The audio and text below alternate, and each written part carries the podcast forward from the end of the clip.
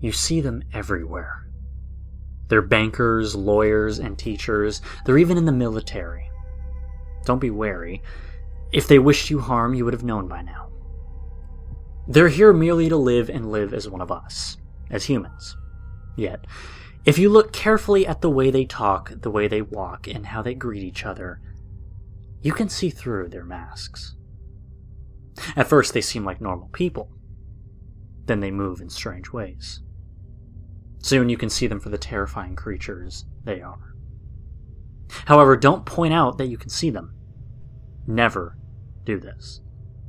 They will go into hiding and change their masks, becoming harder and harder to find. It isn't us that they fear, but each other. They cannot see through each other's masks, but no one has told them this.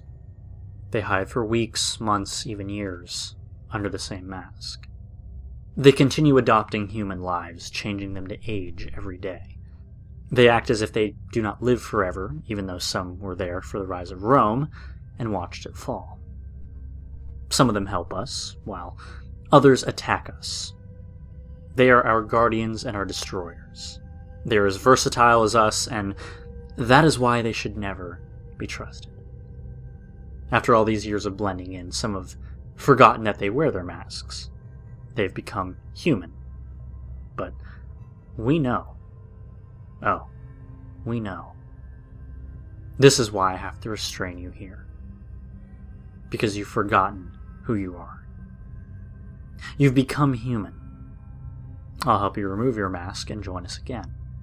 Together, we can bring our old world here to become something we never had dreamed before. But you know all this, do you not?